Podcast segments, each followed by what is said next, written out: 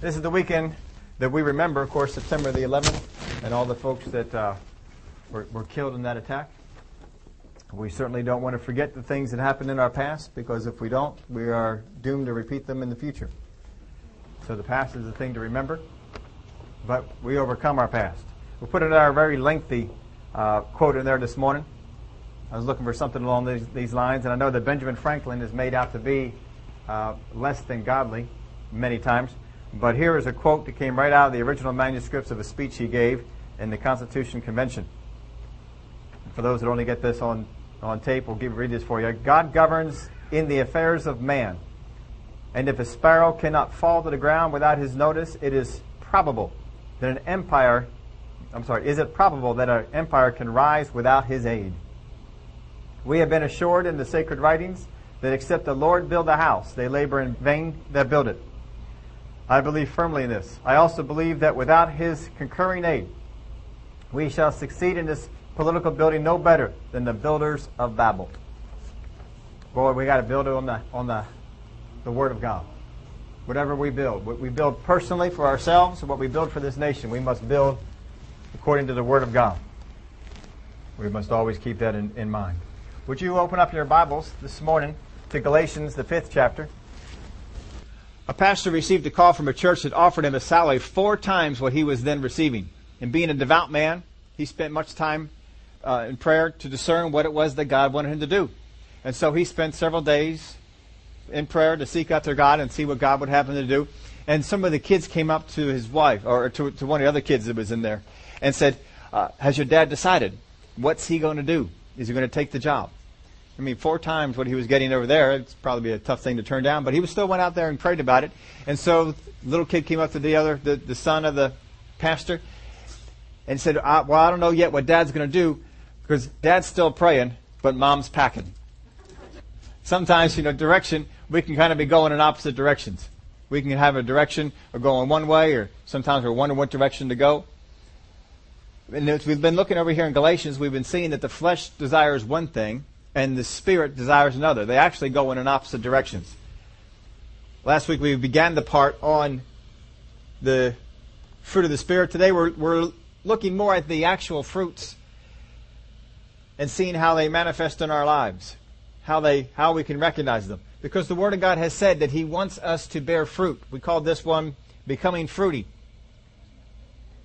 Now you know there's some folks out there that are just uh, fruity in the wrong way, but this is fruity in a good way.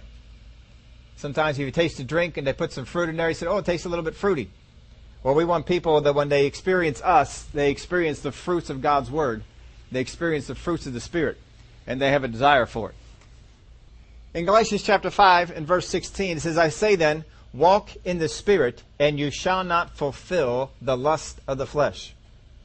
Walk in the Spirit, and you shall not fulfill the lust of the flesh. For the flesh lusts against the Spirit, and the Spirit against the flesh and these are contrary to one another, so that you do not do the things that you wish. Now, what he's saying here is that the Spirit leads one way and the flesh another. The Spirit leads in this direction, the flesh leads in this direction. If I am going in this direction, I am not going in this direction. But if I am going in the direction of the flesh, I am not going in the direction of the Spirit. So he says you're going either one way or the other. The flesh goes this way, the Spirit goes another way. So they are opposite. So to follow the one is to not follow the other. I have this from a few other translations, and you don't have this in your outline because I just simply couldn't fit it. But here in the, the New English translation, it puts it this way But I say, live by the Spirit, and you will not carry out the desires of the flesh. For the flesh has desires that are opposed to the Spirit, and the Spirit has desi- desires that are opposed to the flesh. For these are in opposite are, are in opposition to each other, so that you cannot do what you want.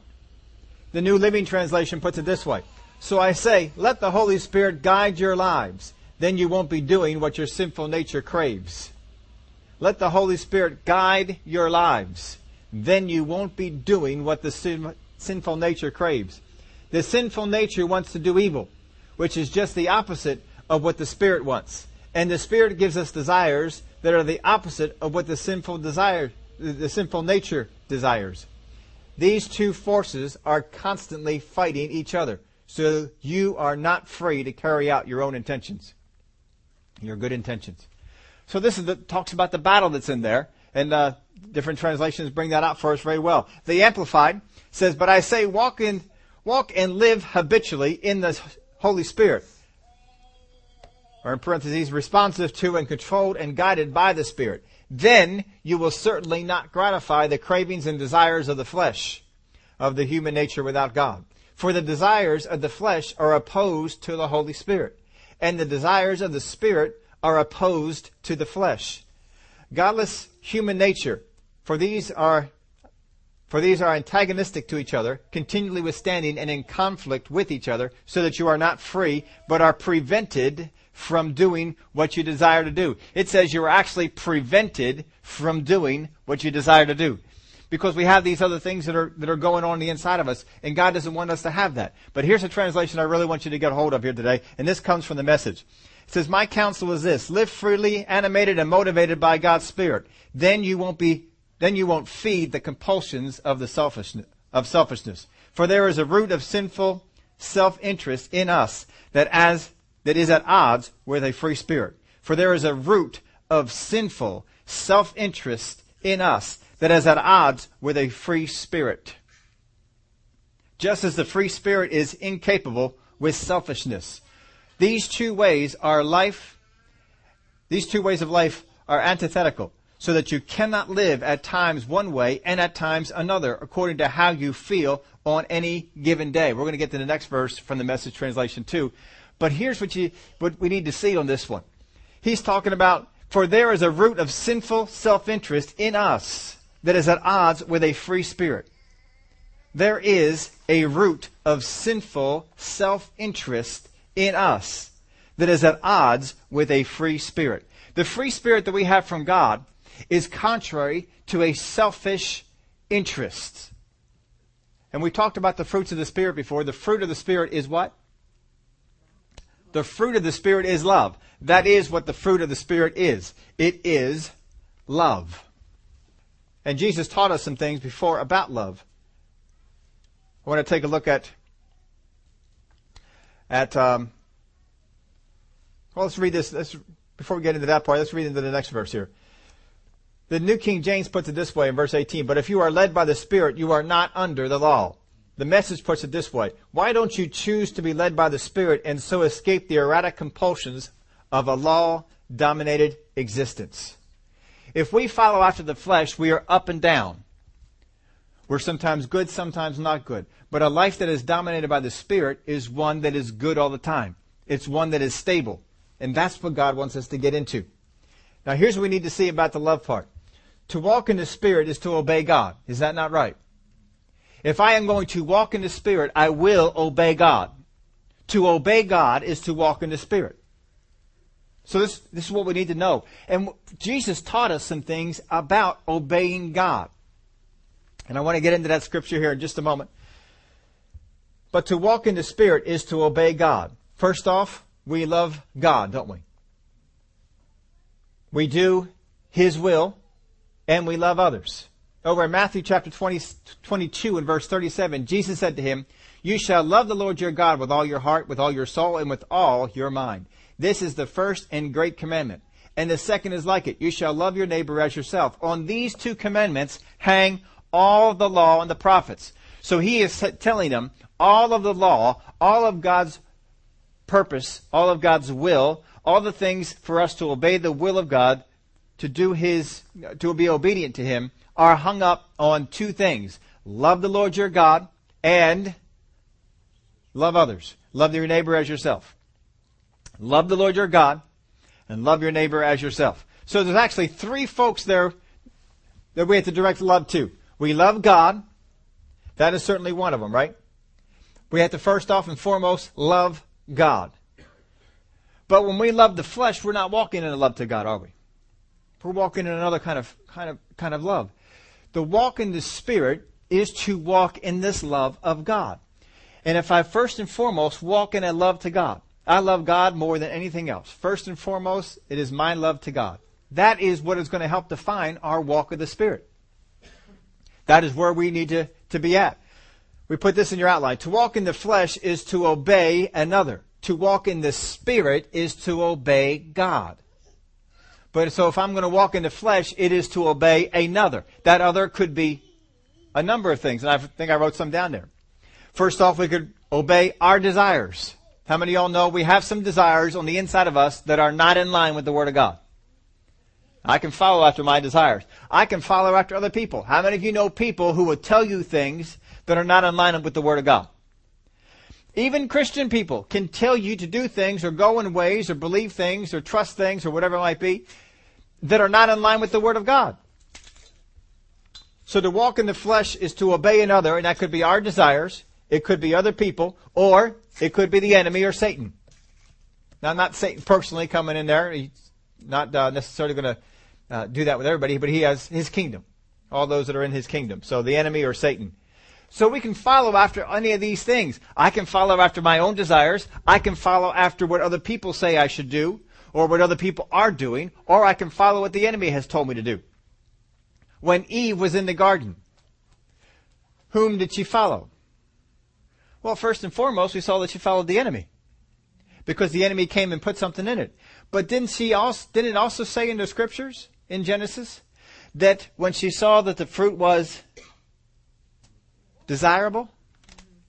So what had happened there? It was a desire. And when Adam fell into sin, why did he fall into sin? Because Eve did. When he saw that his wife had taken of the tree, he took of the tree. And so we can fall into these ways where we have other people leading us away. We have our own desires that lead us away. And we have the enemy who can come in. That particular story, you just see all three at work. Sometimes it's just one. Sometimes it might be two. But whatever it is, it's trying to ignite my flesh on the inside instead of my spirit. And if I do that, then I walk in the way of disobedience. I don't walk in the way of love. And do I produce fruit? No, because the Word of God says, if I abide, if you abide in me, and my words abide in you. This is what we need. We need to have that abiding part going. I need to get into that abiding. We have to be abiding in the vine. If we abide in the vine, we produce fruit. If we don't abide in the vine, we're not going to produce fruit. Now, God put a love in us, Romans chapter 5 and verse 3. And not only that, but we also glory in tribulations, knowing that tribulation produces perseverance, and perseverance character, and character hope. Now, hope does not disappoint because the love of God has been poured out in our hearts by the Holy Spirit who was given to us. The love of God has been poured out in our hearts. He is writing to believers. He is telling believers, if you are a believer, the love of God has been poured out in our hearts. How, now don't raise your hand. This is one of those questions that's for an inside hand. You know, inside voices, this is an inside hand, just raise it on the inside. How many people have ever said, Oh Lord, help me to love that person? Oh Lord God, help the love of God just to rise up on the inside of me. Oh God, I'm feeling a little low in love today. Help me get that love feeling going. Help me to feel, feel that love for that person. That is an unscriptural prayer. How can God answer an unscriptural prayer? The Word of God says, if I abide, if you abide in me and my words abide in you, ask whatever you will and it shall be done for you. But His Word is not abiding in us if we ask unscriptural prayers. If I say, Father God, I need to have love for that person, what am I saying about this verse of scripture? It's not true. I'm saying it has not been deposited in me. It, maybe it will be deposited in me. Maybe if I ask God, it will become deposited in me. If you are born again, if you receive God, the, the Lord Jesus Christ as our Savior, then He puts the love of God in us. I already have that love in us. It's already there. But you're saying, well, yeah, but I don't feel love. Well, that certainly lines up with the Word of God. The Word of God certainly says if you don't feel something, it must not be true. Doesn't it? How many times have we not felt forgiven? For some of you who were here on that Wednesday night, we showed that uh, uh, tape by Brother Hagin, and he gave that wonderful story of that that lady who uh, felt like God hadn't forgiven her. And uh, then he said, "Well, did you believe when your husband said that he forgave you. Well, yeah. Well, then you said you have more faith in your husband than you do God. That's one way to put it, isn't it? Doesn't matter if we feel forgiven, we are forgiven, aren't we? Doesn't matter if we feel saved, we are saved. Thank God. That's why we can go into the place. It doesn't matter if I feel healed, I am healed. If I do the things that I've, I've lined up. And a number of people have done different things, but when they do those things that are lined up, I'm healed. The Word of God says that I can do this, I'm healed. I've received my healing. So the love of God is in us. So I must walk in such a way that I believe that the love of God is in me. So then what do I do when I meet up with someone who is stretching my love? You know what they're doing? They're aggravating your flesh. They're trying to get you to go in a direction opposite of your spirit. Your spirit's going this way in the love direction. And your flesh wants to go this way in the hate direction, the dislike direction, the unforgiveness direction, the bitterness, the hurt, all the different other feelings that we come up with that are anti-love.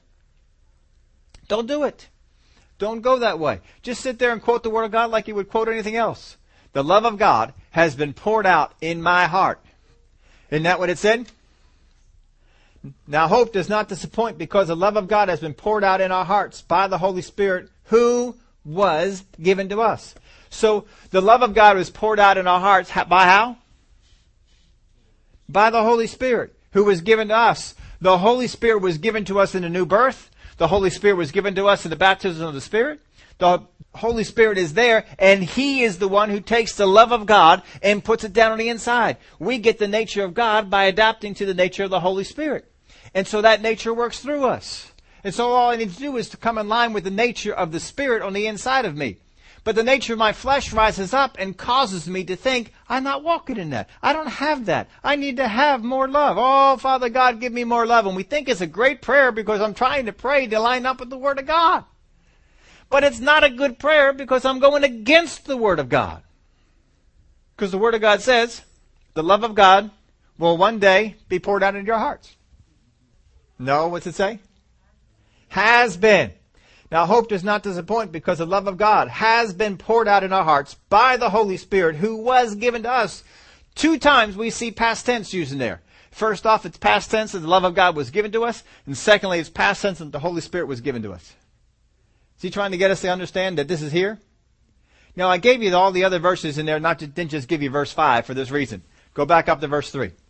And not only that, but we also glory in tribulations, knowing that tribulation produces perseverance.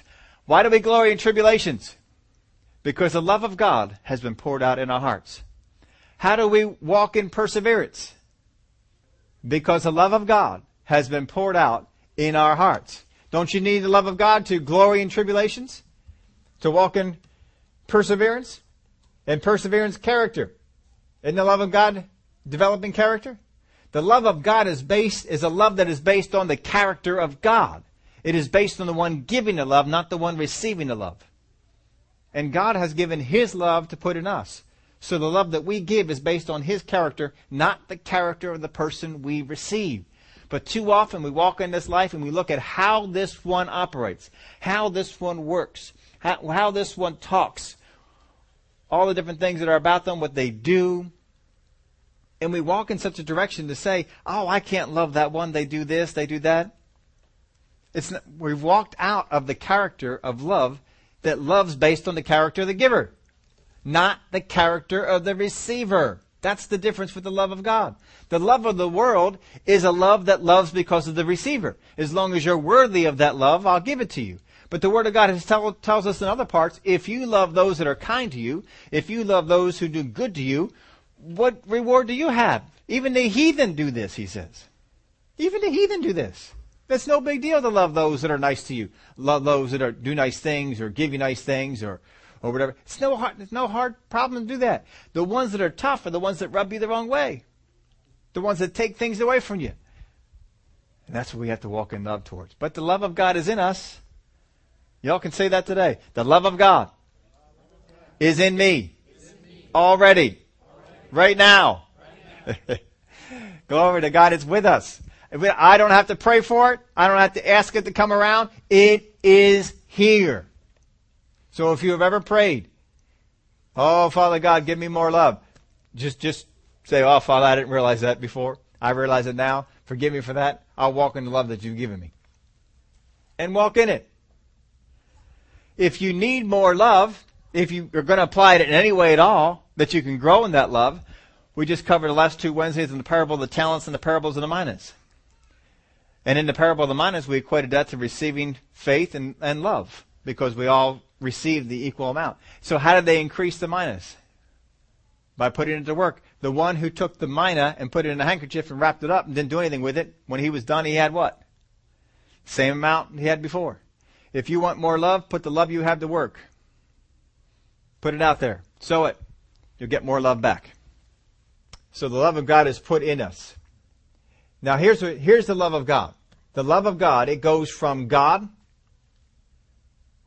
then others, and finally self. The love of God goes this way. I first off love God. I secondly love others. And I thirdly love myself. That's what he commands. He said, first off, what are the greatest commands? First and foremost, you shall love the Lord your God with all your heart, with all your soul, with all your mind. And the second commandment is likened unto it.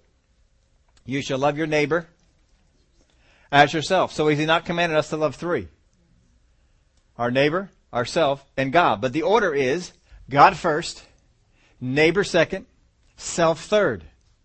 That's the order. We are never told not to love ourselves.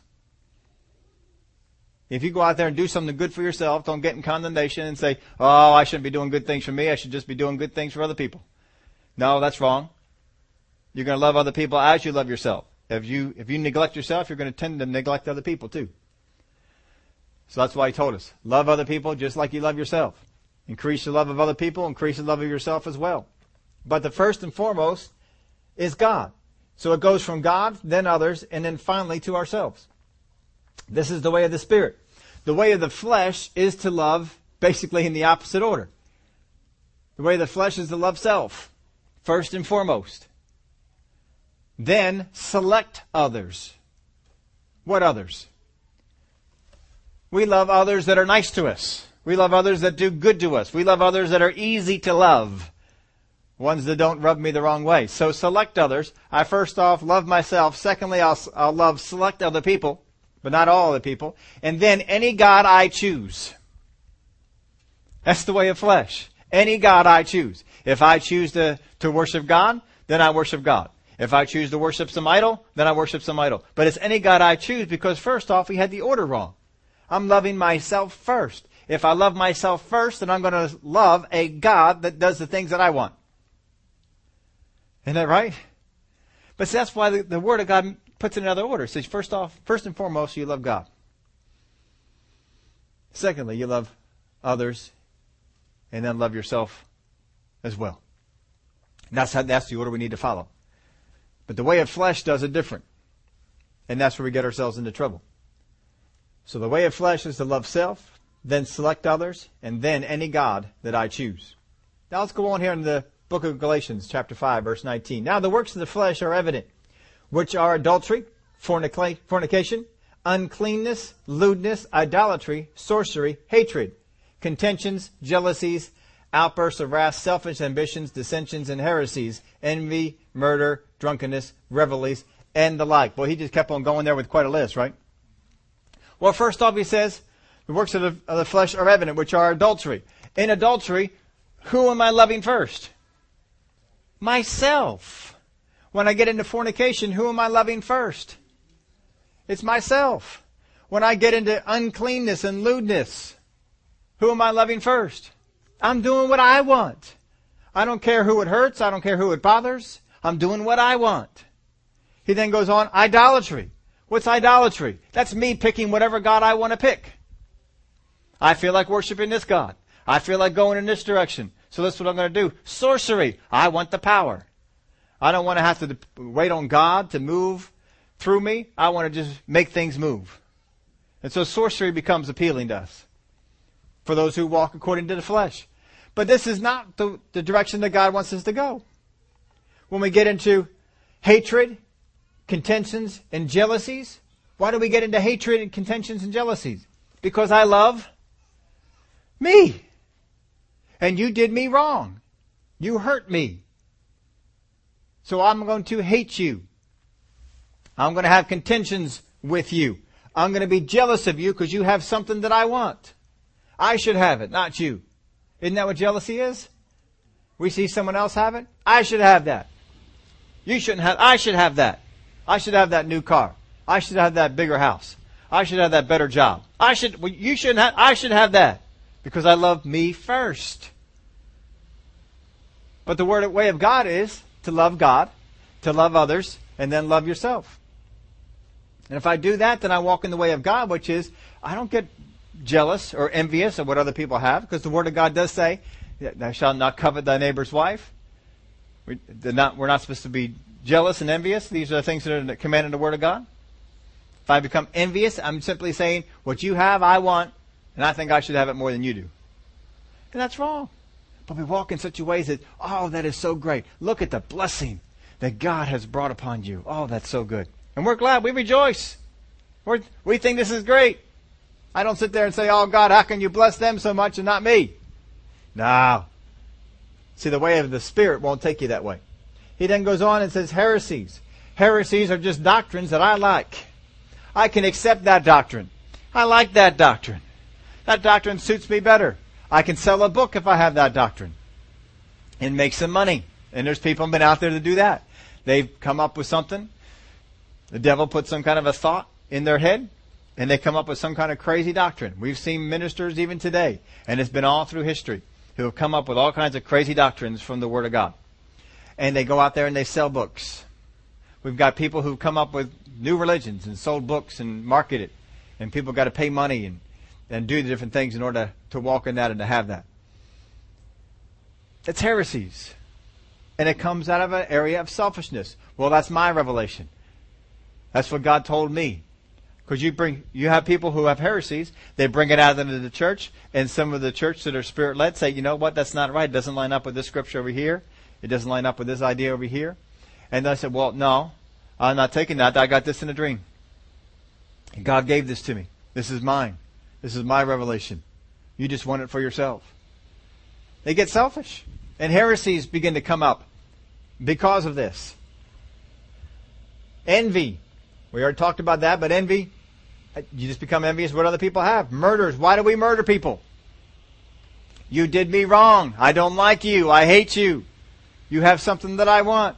I want to come into your house or over where you are and take what you have. And if you stand in my way, I will kill you for it. Who's that loving? It's loving myself. I can't love other people as myself if I'm going to kill them. Can I? We, we can't do that. I heard uh, heard somebody talk about there's somebody who came out with a book just of, of late of some time. I don't know what late is like the last year or so. They were writing this book about how uh, oh it was the guy who did the um, did the bomb uh, or did the threat over the Discovery Channel. Anybody hear that? They did a, walked into the Discovery Channel was holding people hostage. Well his beef was he was mad at the Discovery Channel because the Discovery Channel was uh, not doing the things that were promoting uh, human sterilization and uh, for humans not to have more kids.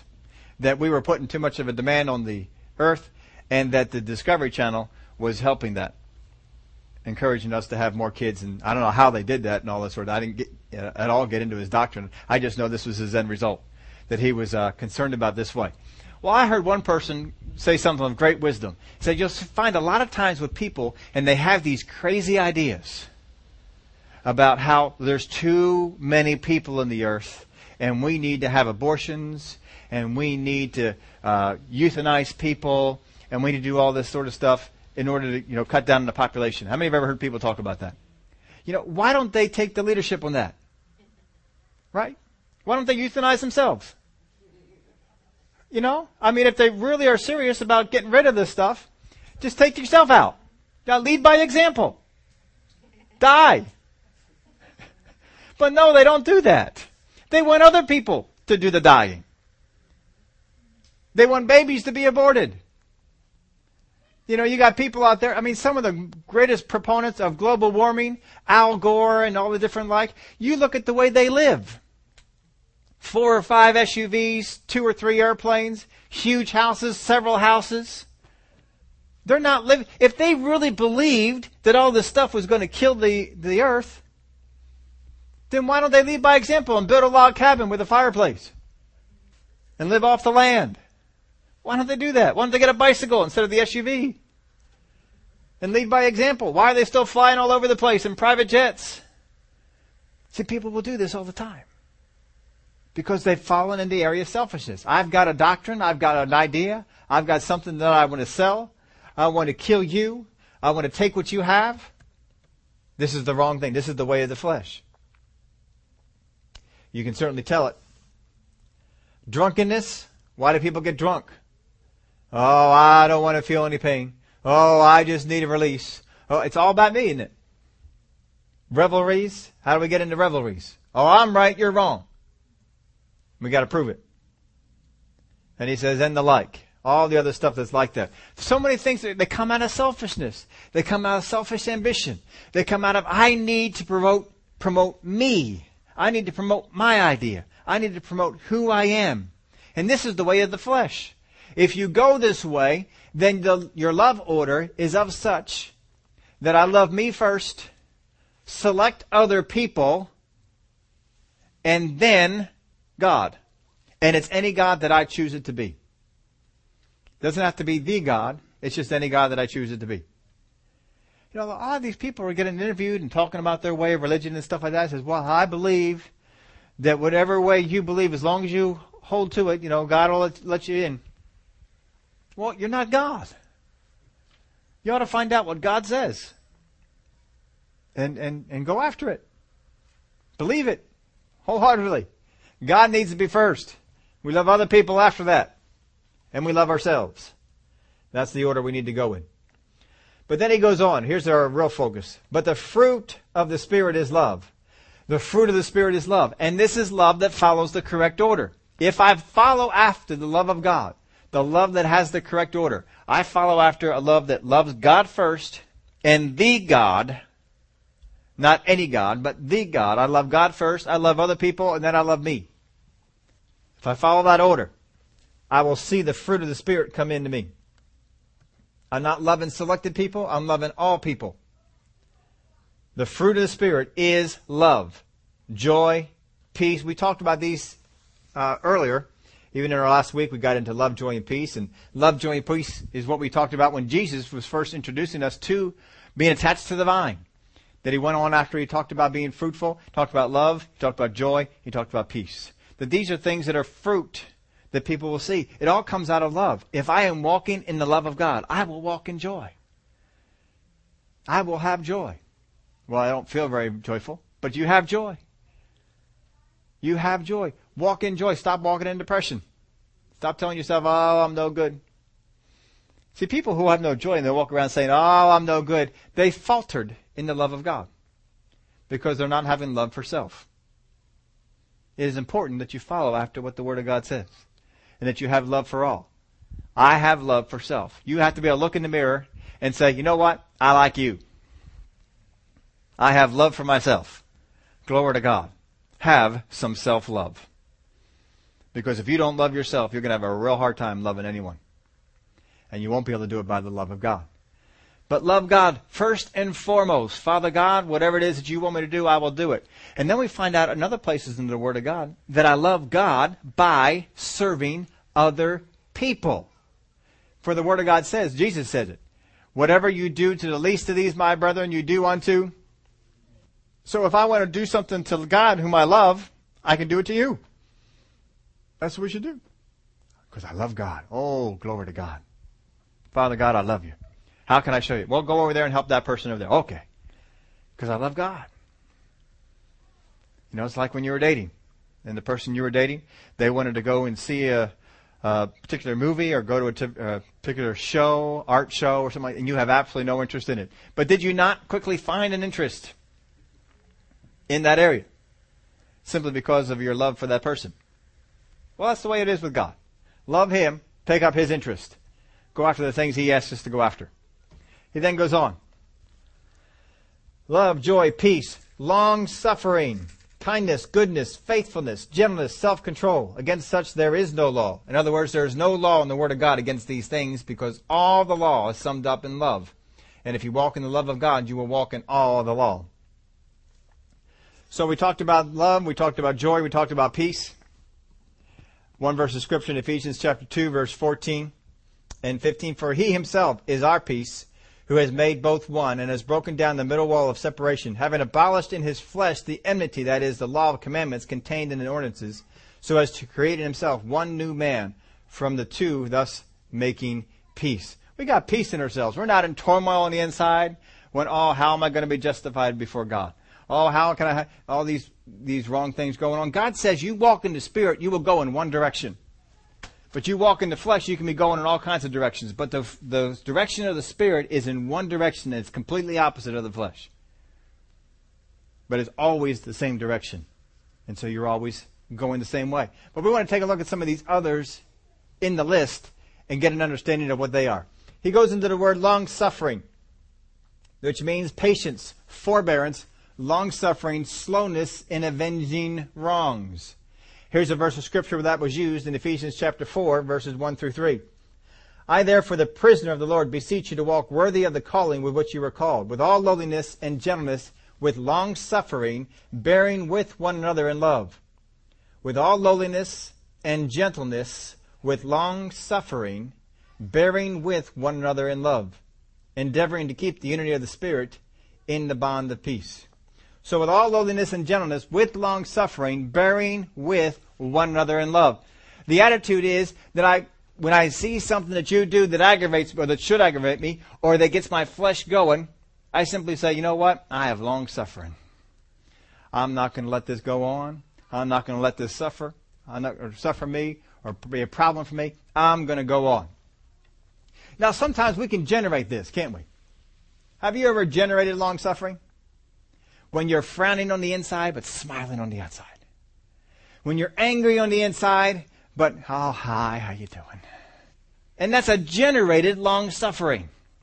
But that's not what he's talking about. He is not talking about wooden apples that we stick on a vine. He is talking about real, genuine fruit. We use apples because I had a wooden apple, you know, and the real apple. And you have, there's a difference between a real apple and a wooden apple. There's a difference between a real grape on a vine and a wooden grape on a vine. One you can enjoy the taste of, and the other one you will not enjoy the taste of it. He wants us to have the genuine ones. But so often we think that I have to get in a place where I produce the fruit. I don't bear fruit, I have to produce the fruit. And so I become long suffering. And what's that do on the inside of me? Oh, I get aggravated. Oh, I get mad. Oh, I can suppress it. Maybe I have to go away and what the world says, count to ten. Oh, and We're trying to take all those feelings and suppress them down. And we feel like if we didn't say the wrong thing, if we didn't show, express anger, if we stayed there, glory to God, I was producing fruit. No, you weren't. You're producing wooden grapes. And you're frustrating yourself and you're aggravating yourself. And this thing is hard work. I didn't get into this yet, but the, this whole passage says the works of the flesh. The Greek word for works is a word that describes laborious effort, hard labor, toil, work. Oh, that you get in there and, and you are really working at this thing you are really going after this thing, trying, oh, hard work, just mm, putting everything in there that you can. And you, you can think of all kinds of, of a modern day things we can do otherwise, but here's, here's one for you. How many have ever uh, either seen it done or have actually done it, split firewood? Anybody ever done it? Actually done it? Took, took the axe and you get out there and you and you split it and you know sometimes you get those big logs and the big logs you can't quite uh, use them with the axe. You got to take the small splitter and you drive it in there with a sledgehammer. And then you split that and you get it down to a smaller piece where the axe can take care of it and you you batter it with the axe and oh, I tell you what, I mean sometimes it just feels good. I don't know about you, but sometimes oh, it just feels good to get out there with an axe and just start swinging at some wood. Oh, that's just fun. I think it's it's great. Christian and I, we looked hard, hard and long to find some wood that we could chop up. and we found some, and, and you know we got some, and we can get out there and to, and to, and to work at it. But then you'd find these logs in there, and instead of having a nice straight grain, they had this wavy grain. And they have the wavy grain. You can take the axe, and if you hit it, it actually bounce off, and the vibration would just echo through the handle right into your body. And oh, it's, it's, and you work at it and you chop and you chop and it's just not splitting. It feels like you're actually taking the wood out. But then they came up with these really great contraptions. And they're called log splitters. And they have electric ones and they have gas ones. And all you do is fire them up, however you fire them up. And it's got a little splitter up there. And it does not matter what the log is about. You put that thing in there and the thing comes down. And you can do another one, another one. And it, it goes to town. Now, in order to get those logs to have split, someone had to go out there and cut them. How do y'all know? A long time ago, they had these long saws. And one person on one side and one person on the other. And you'd pull, and then the other person would pull. And then you'd pull, and then the other person would pull. And then you'd pull, and the other person would pull. And after a while, the tree would come down. But then they came up with a really nifty invention. Remember what it was called? Gas powered chainsaw. And you just get in there and you just fire that sucker up and just take it right on through. How many of you would like to do the gas powered over the other? Oh, it's so much better. See, we're out there, and even though we have gas powered chainsaws available, to where we just, you know, just sit there and just put it right on through, no big deal at all. And we're out there with the saws and trying to, you know, cut it and, and do all the. Oh no, get out there! You got the spirit, the power of the spirit and the long suffering you're trying to generate, God can just have you do. Because you love God, you love others, and you love yourself. I love God first, then love others, and then I love myself. I keep it in that order. And because of it, because of it, see, if I have love for myself, I don't want myself to go in the wrong direction. How many of y'all know that? If you have love of yourself, you don't want yourself to go in the wrong direction. If you despise yourself, then you have yourself go off in the wrong direction. But if you love yourself, no. So if I see that's the wrong direction to go out there and to, to not be long suffering with people, to not be forbearing and, and, and loving, I'm not. I don't want to go in that. It's bad for me. That'll hurt me. It also hurt them, and I love them. Well, how can you love them? They're no good. Now, when God loved us, what does the Word of God say? That when we finally came around and loved God, God decided to love us, right? God, before we were even saved, before, while we were yet sinners, the Word of God says. Christ died for us. God loved us before we ever loved Him. He did the loving first. And we just follow that example. So as He did it, we can do it. So when I come up to other people and they're not that loving and they're not that nice and they do some things that aggravate the long suffering act, action in, inside of me. It's all right because I walk in the way that God did. And God, first off, He loved sinners. So we follow in that example. I can love people even though they have done absolutely nothing for me to love them, love on them for. With all lowliness and gentleness, with long suffering, bearing with one another in love. We got to do a whole lot more bearing with one another. We've talked about that in times past. But this is one of the fruit. If you walk in the love of God, then long suffering will be a part. And when you have long suffering and it just comes out and you just, you know what? That doesn't bother me. I'm fine. Well, let's just, let's just go on. Let's we'll find another way to get that, that thing through for that person. You're long suffering. And God says, look at that fruit in that person. Because that fruit doesn't come out of the flesh. That fruit comes from being part of the vine. When you were a part of something else before, you weren't producing that kind of fruit but He wants you to be part of the vine. And when you're part of the vine, you produce His fruit.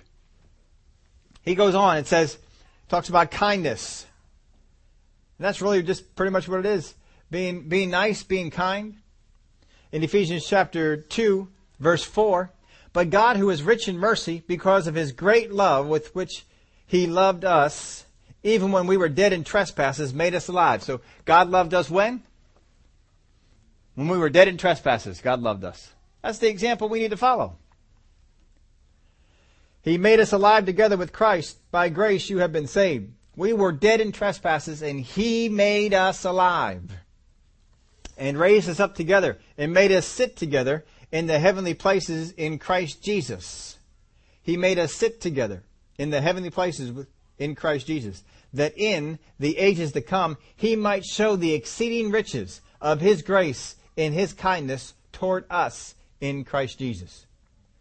That he might show the exceeding riches of his grace in his kindness toward us. The kindness that we're to have is the same kindness that God has already demonstrated.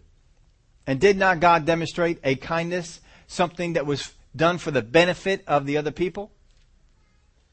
A kind, isn't that what kindness is? Something that you do, they didn't, they didn't deserve it, but you just did it. You just were kind to them. You just were helpful to them. We got that. We know how to do that with our kids as we raise them up. There are times when they are less than kind, when they are less than nice. Then what do we do? We love on them. We act in kindness to them. Why? Because we're trying to demonstrate something to them. God demonstrated His kindness uh, toward us, and we need to follow that kindness to other people. So even though they're dead in trespasses to us, we can make them alive, so to speak, as Christ did now. Christ made us alive from sin, but we can help them out of their situations. We can't make them alive from being dead to sin. That's uh, God's job through Jesus. But we can sure help them. We can sure be kind. Well, they don't deserve kindness. And that will ring up in our head. In our head, we're saying, well, they don't deserve kindness. And then sometimes we're going to go out there and we're, going, well, I'm going to be kind anyway. And we grin and bear it and we say, I'm just doing this because the Word of God tells me so. What do we do? We produce wooden grapes. And then when we get across the finish line and we get into heaven and we go through the judgment seat of Christ, what burns up? Wood, hay, and stubble. Means all your wooden fruit, gone burned right up. It's not going to make it in there. God doesn't want you to grit and, and, and, and bear it. He wants that kindness to come out because it's the fruit, because I'm attached to the vine. And I expect that kindness to grow. I can be kind to people who don't deserve to be kind to. People who've been harsh and nasty, doesn't matter. I can still be kind because it's not based on their nature. It's not based on the things that they did. In Romans chapter 2 verse 4, or do you despise the riches of his goodness, forbearance, and long suffering, not knowing that the goodness of God leads you to repentance? Oh, he's got goodness. He's got forbearance. He's got long suffering. Not knowing the goodness of God leads you to, to repentance. These are things that God has. He has demonstrated these principles for us. As God has goodness, as God has kindness, as God has forbearance, we are to mimic His. How has God been these things to us? How has He been that to other people in the Word of God? Colossians chapter 3 verse 12. Therefore, as the elect of God, holy and beloved, put on tender mercies, kindness, humility, meekness, and long suffering. Boy, there's a whole lot of things from the Galatians list in there. But he says, put on tender mercies, kindness, humility, meekness, and long suffering. We got to put it on. It's not a part of our nature of our flesh nature. It's a part of His. So I get to abide in the vine and I take His nature and I put it on. I can put it on. I can wear it. And that's how we, we need to be. The next word there was goodness. You may recognize this word. Agathos is a word that we have uh, talked about before. Agathos is a word that we used as an example if you go on down the, the groceries. Most of the time it's the ladies in the house going down the grocery aisle and they have the cart. I mean, all know you have the cart and you go on down and you're looking at the things on the shelf and what are you deciding? Is this good and beneficial for my family? Is this good and beneficial for me? And that's what we go on down. Now, if you go down to the grocery aisle and you have your young children with you, how many of y'all know they have a different idea on what is good and beneficial? They may like a different kind of cereal than you want to get them. They may like a different kind of cookie than the kind that you want to get them. They walk on down the fruit, you walk on down the fruit and you're picking up fruits and doing stuff like that, and they may say, no, not those. I don't want to eat those. And they walk on down the chips aisle and they see the potato chips. Oh yeah, can we get some of these? Can we get some of the Doritos? Can we, and they got pick out all the, the stuff and the, you know, that's all junk stuff. Cause you know if you let your little kids pick up their, their meal, what they're gonna have. Doritos, potato chips, chocolate chip cookies. Right? Well balanced diet. Got all kinds of things going on there. We got corn and we got potatoes and trying to talk about the goodness that is in there with that. No, we got to make sure don't don't be walking that way.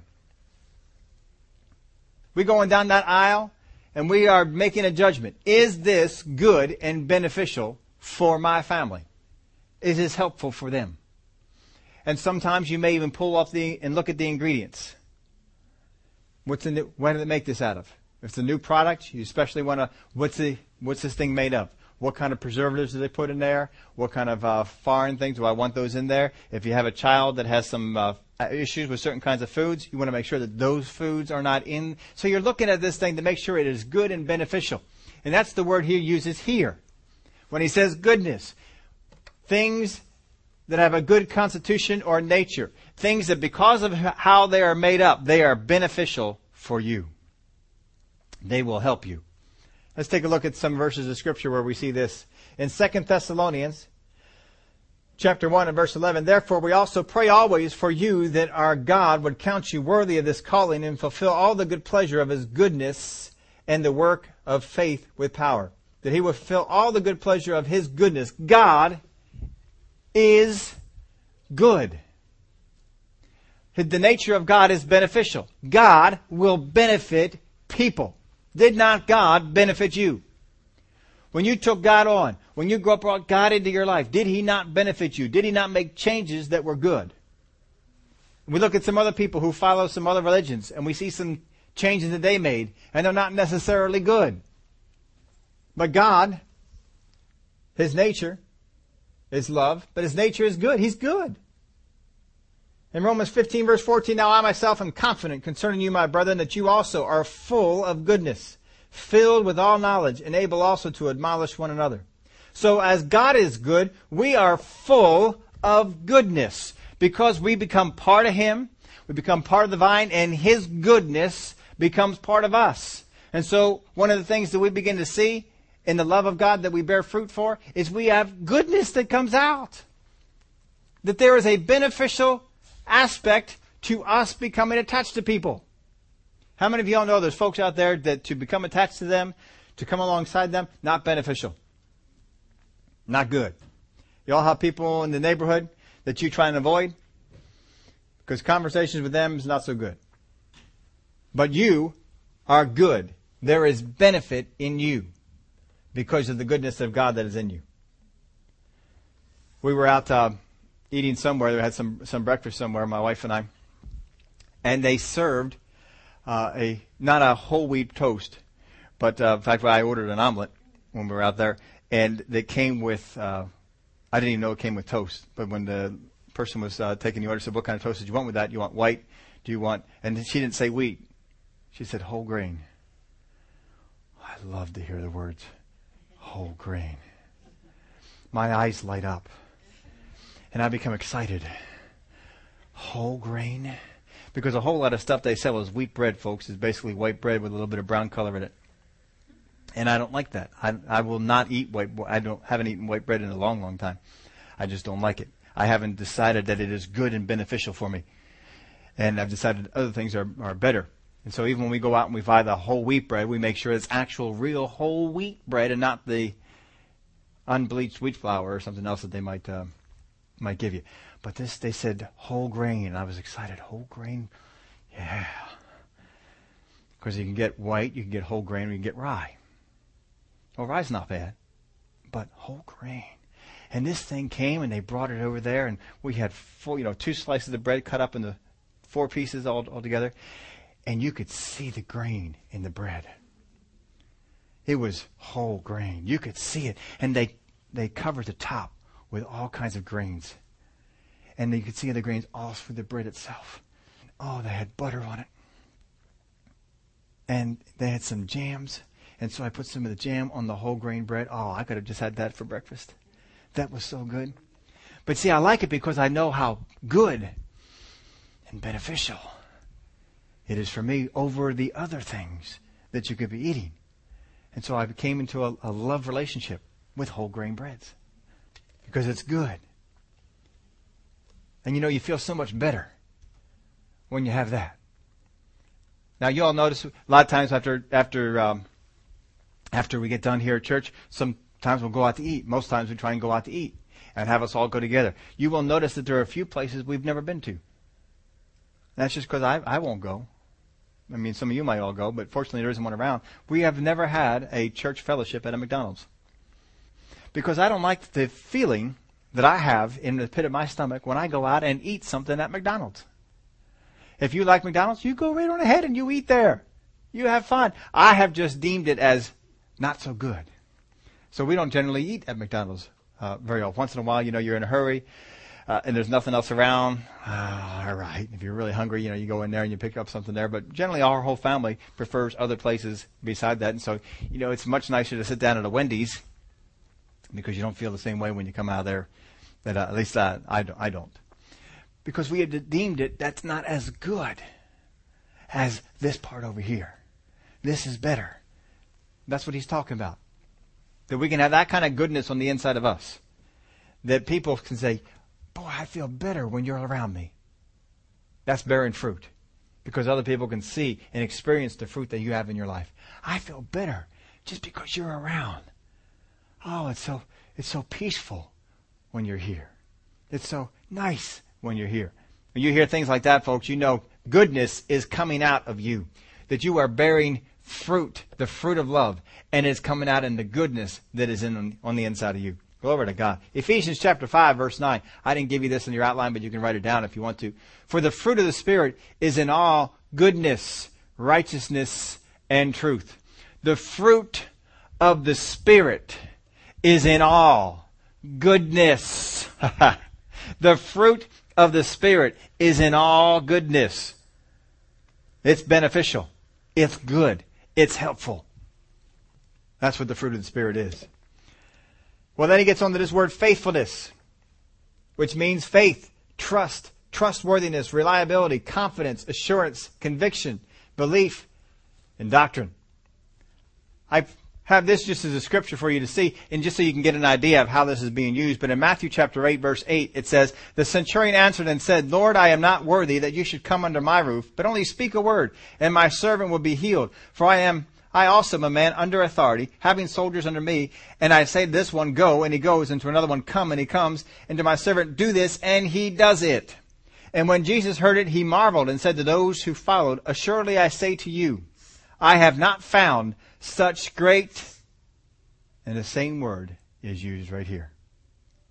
I have not found such great faith, not even in Israel. And I say to you that many will come from east and west and sit down with Isaac, Abraham, Isaac, and Jacob in the kingdom of heaven. But the sons of the kingdom will be cast out in utter darkness, and there will be weeping and gnashing of teeth. Then Jesus said to the centurion, Go your way, and as you have believed, so let it be done. And his servant was healed that same hour. This man, Jesus said, had great faith. How did he come to this great faith? Was it because of what people were saying around him? Was it some inward desire that he wanted to have? No. He let the words of Christ dwell on the inside of him. He understood what the, what was going on with the things of Jesus Christ. And because he understood what was going on with Jesus, because he understood, he says, I too am a man under authority, just like you are. I'm the same kind.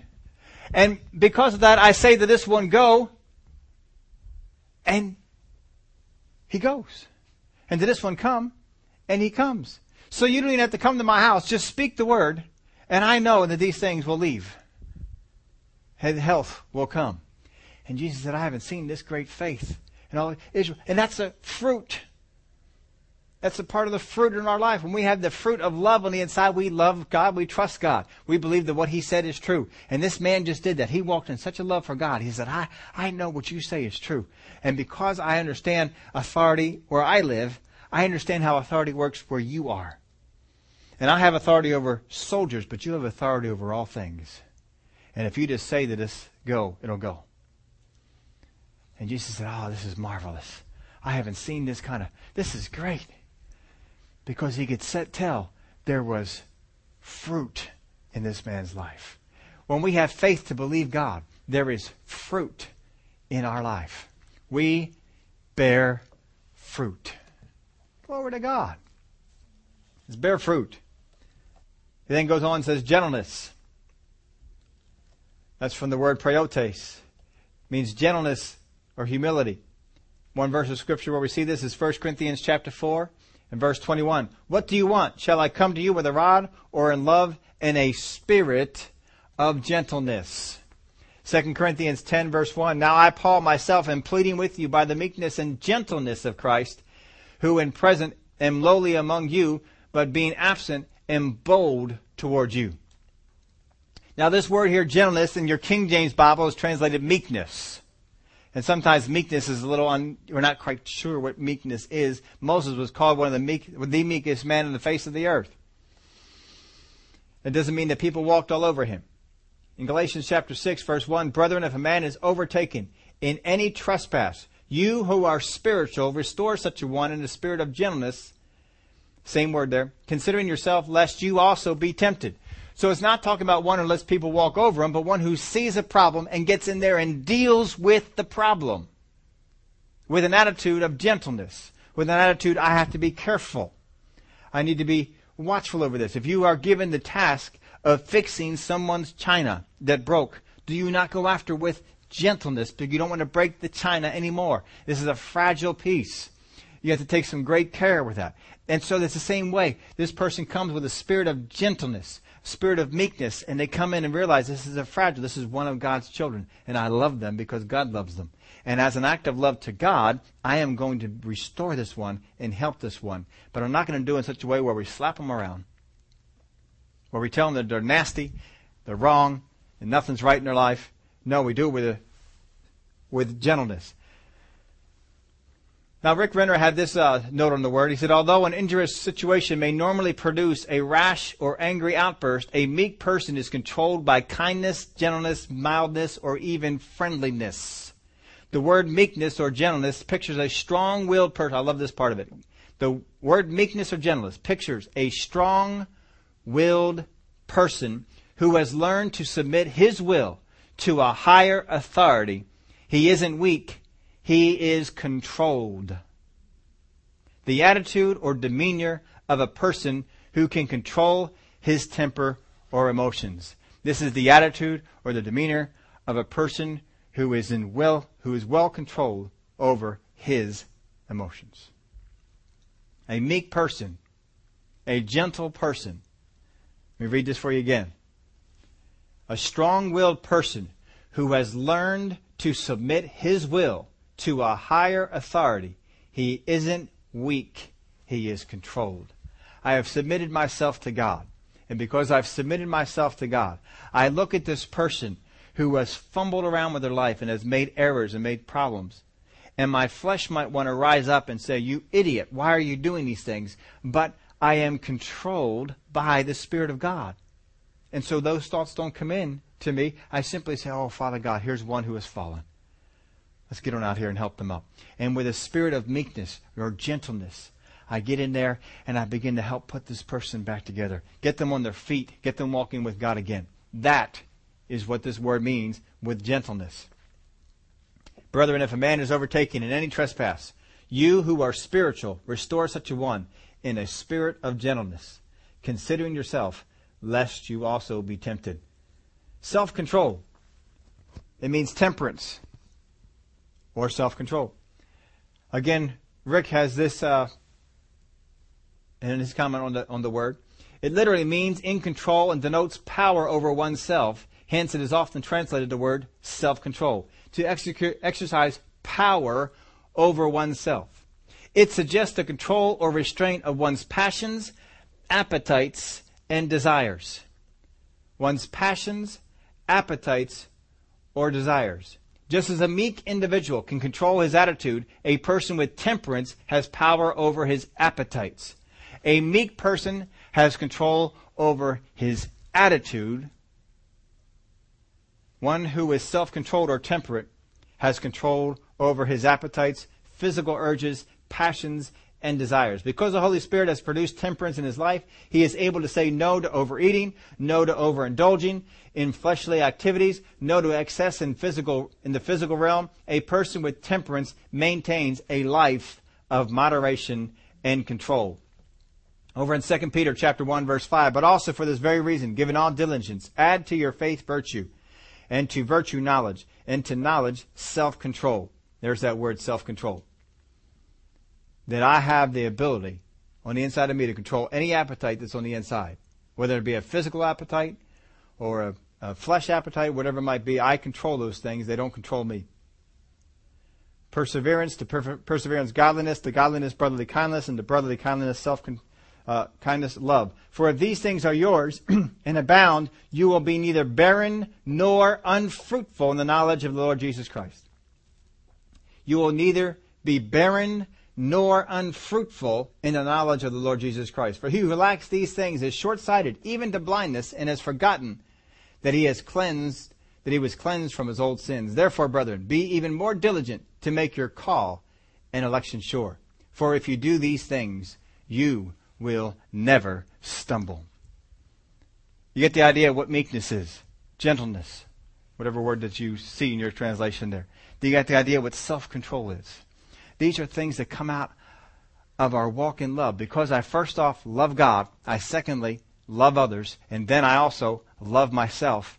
I don't give in to all my appetites and desires. I control those things. I, am I'm, I'm yielded to someone else. And so therefore I don't I don't just go. You most of you folks are at work and you get paid while you're at work, don't you? If you just walked out, would your boss pay you? How many of you, during the time you're at work, have felt like walking out? But you didn't do it. You didn't give in to that. Why? Because I want the reward at the end. I want the money. I want to have the job. I want to continue on and receive the thing that I'm receiving, even though something has gone on. And what do we do with ourselves? We simply, I'm not going to give into that. I am submitted to the authority. I'm going to stay here. I'm going to keep on working. And we, we keep on going. Well, we're submitted to the authority of God. And just because people say something to us doesn't mean that I react that way to do. And I hear. Because I am submitted to Him. I'm not submitted to my own desires. I'm not submitted to my flesh. My flesh in those situations wants to rise up and say, get angry. Give them a piece of your mind. You tell them off. You don't let them do that to you again. Which way am I walking? Love of self, love of select others, and then love of whatever God I choose. But God says, no, don't walk that way. I first off walk in love toward God. God, what do you want me to do? Secondly, I love and walk in love towards all people. And third, I love myself. And for me to take myself out in that direction is not good for me. That's bad for me. It might taste good, but it's bad for me. I'm not going to go that way. These are the fruits that come out because I walk in love. I walk first off to love God above all things. And secondly, I love others. I love my neighbor as myself.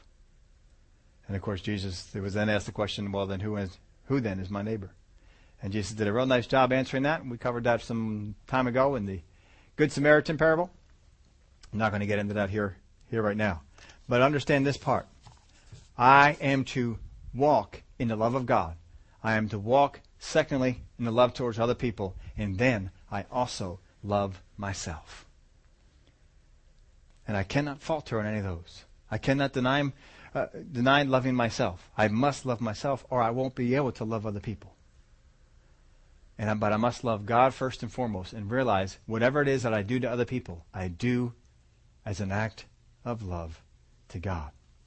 And you'll see these fruits that we often look at as different individual fruits, but are actually all coming out of love. We'll see all those things begin to manifest in our life. Not because I'm generating wooden grapes or wooden apples or wooden pieces of fruit, but because they are being produced in me. Because I yield myself to the vine dresser who pokes and prods and snips and takes care of the things that we need to take care of so that I can walk in that love. And then I find out that people like to be around me. The people find out that my nature is good. I'm beneficial to have around. And they like to have me around. And these other fruits that we often look at begin to come out in my life. And I see them. And I don't ever have to wonder, am I producing fruit for God? Am I one of those ones that God's going to cut off? But I can simply say, you know what? Look at how long suffering has developed in my life. Look at how self control, how gentleness. I used to, when people did that, I used to haul off and say all kinds of things, but now that comes over me. You are producing and other people see it. Down the road, we talk about the impact of fruit on other people that are around you in the area of evangelism and just winning people over. But would you all stand up with me? Father, we thank you for the help that you give us to understand what the fruit is that we are to walk in, how that fruit is supposed to come out of us, what it looks like, how it feels to be walking in these things. So, Father, as we meditate on these words that are used to describe those that are bearing fruit, help them to take part in us, to, to become a part of us that we know that's the fruit of God. That's coming out in my life because I'm abiding in Him. There's evidence that I'm abiding in God. Thank you, Father, for it. Thank you so much for the love that you give us. And we just want to follow after that love. The same example you gave us in love, the same example you gave us in meekness, the same example you gave us in self control. All these things. Oh, we just want to follow the example you gave us. We thank you for it. In the name of Jesus, we pray. Amen.